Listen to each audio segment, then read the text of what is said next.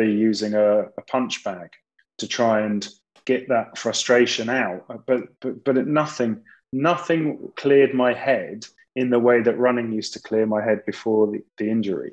I, even oh. if I have to crawl the last two miles, I'll be I'll cross that finish line. In our first question and answer show, Brian Wheeler is back to answer your questions and let us know just how he got on running that half marathon and what his future plans are.